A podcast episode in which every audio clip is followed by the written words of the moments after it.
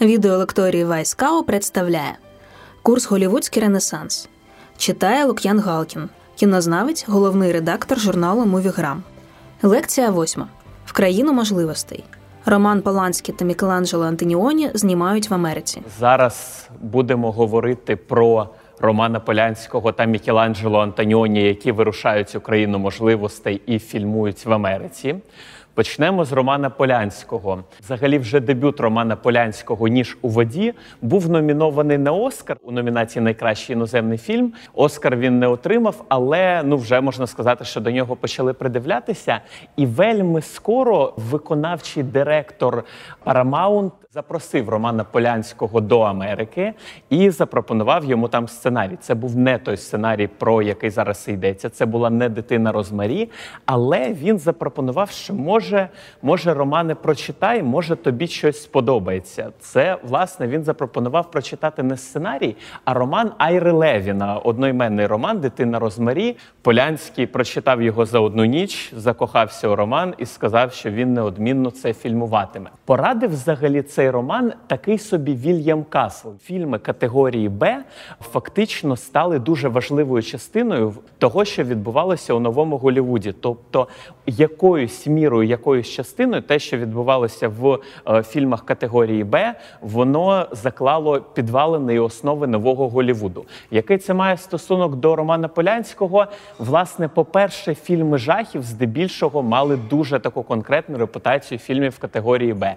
Я зараз посилатимусь на фільм, як який не має безпосереднього ставлення до голівудського ренесанса, я посилатимусь до фільма Ед Вуд Тіма Бартона. Якщо ви бачили цей фільм, то ви пам'ятаєте зйомки. Там був такий епізод, де в них е, не спрацював механізм, і один з акторів мав боротися з е, якимось чудовиськом із е, Боже, що в нього там була щупальця, тентаклі. Він сам їм їх мав рухати. От так якась частина, це звісно дуже пародійна і дуже сама по собі комічна сцена, але в цілому десь у такій атмосфері, десь таким абсолютно кустарним чином і фільмувалася частина фільмів категорії Б і фільми жахів. Ну, власне, про них зараз йдеться.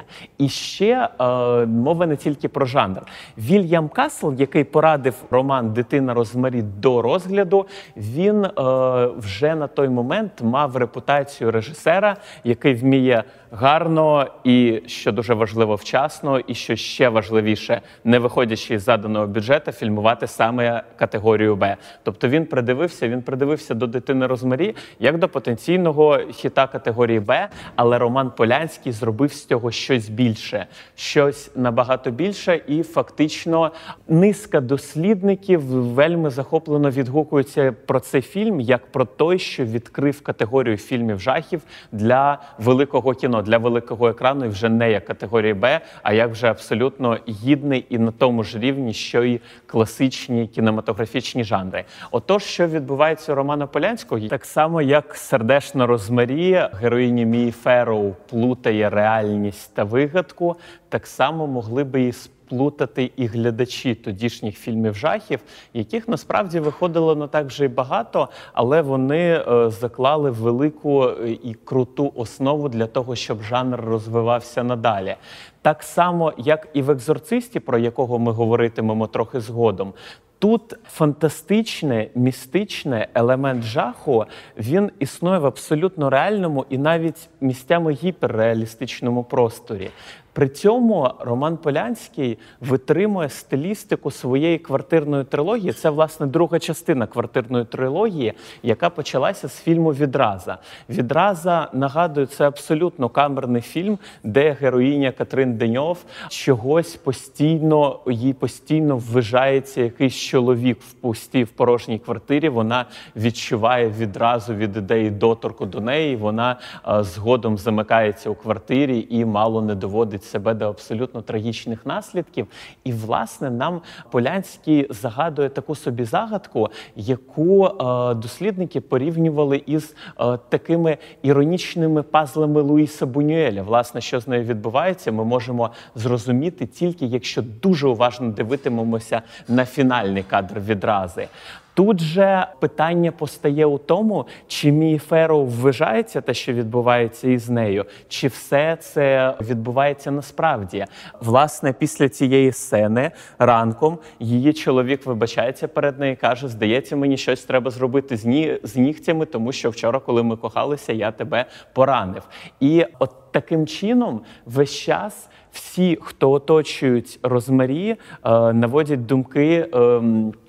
І змушують нас сумніватися у тому, що все це відбувається у дійсності. Чи відбувається це у дійсності, чи ні? Всі, хто бачив, знають, всі, хто не бачив, е, рекомендую подивитися. Але що тут важливо, це не тільки оцей баланс між дійсністю та містикою, а те, що Полянський таким чином ще й деконструює сімейні цінності, тому що чоловік Розмарі, е, ну скажімо так, він не стає на її бік. Він е, у якийсь момент починає становити становити чи не найбільшу для неї загрозу. Таким чином, ми бачимо, що Розмарі е, знаходиться навіть у гіршому становищі ніж героїня попереднього фільму Романа Полянського. Вона не опиняється замкненою з власної волі у порожній квартирі. Вона знаходиться у квартирі і у будинку, населеною, начебто, дружніми до неї, але насправді нав'язливими і ворожими людьми. І це стосується не тільки чоловіка, це стосується ще й її сусідів, численних сусідів, які які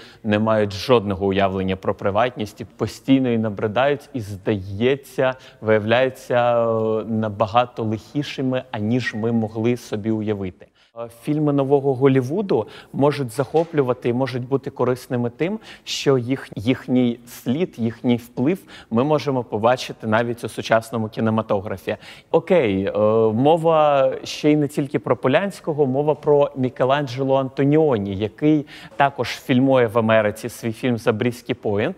Як в Полянського це друга частина квартирної трилогії, так у е, Антоніоні це також друга частина його трилогії, але трилогії ну такої менш концептуальної. Трьох це другий з трьох фільмів, які він мав зробити для Метро Голдвін Майер за контрактом з продюсером Карло Понті. На Метро Голдвін Майер заключили контракт з Карло Понті на фільми Мікеланджело Антоніоні і не помилилися аж один з трьох разів, тому що фотозбільшення дійсно став касовим хітом. Він на рівні з хто боїться Вірджинії Вулф е, можна сказати, що прикінчив кодекс Гейза.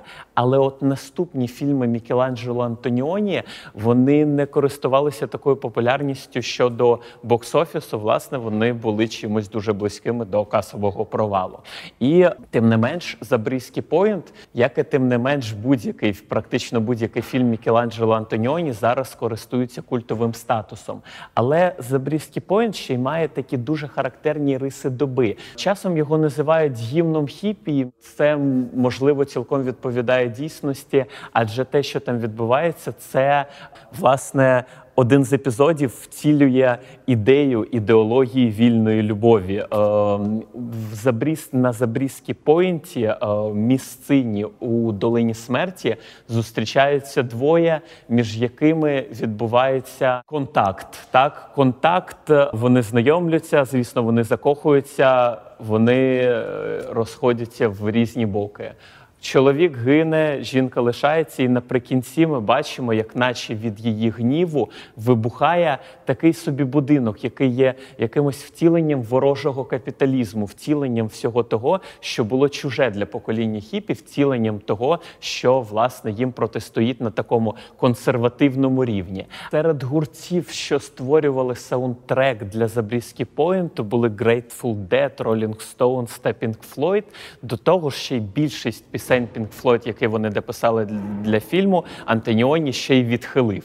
Тим не менш, навіть враховуючи таку підтримку культових музичних гуртів, які тоді захоплювали е, мільйони. Цей фільм у прокаті провалився, і дуже важко насправді казати, чому саме можливо саме тоді. А ми говоримо про період, коли події і в кінематографі, і в соціальному суспільному житті е, розвиваються вельми швидко. Можливо, саме тоді було змінено вектор.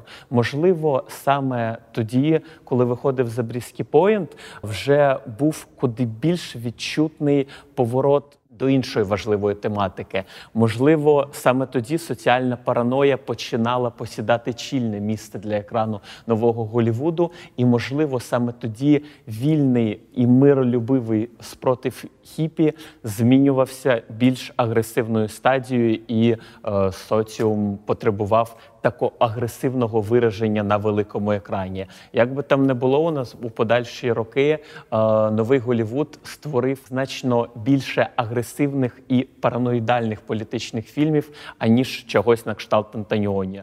Це була лекція з курсу Голівудський Ренесанс від Лук'яна Галкіна, кінознавця та головного редактора журналу Мувіграм. Проект Вайскау реалізується за фінансової підтримки проекту зміцнення громадської довіри UCBI 2 що фінансується Агентством США з міжнародного розвитку USAID.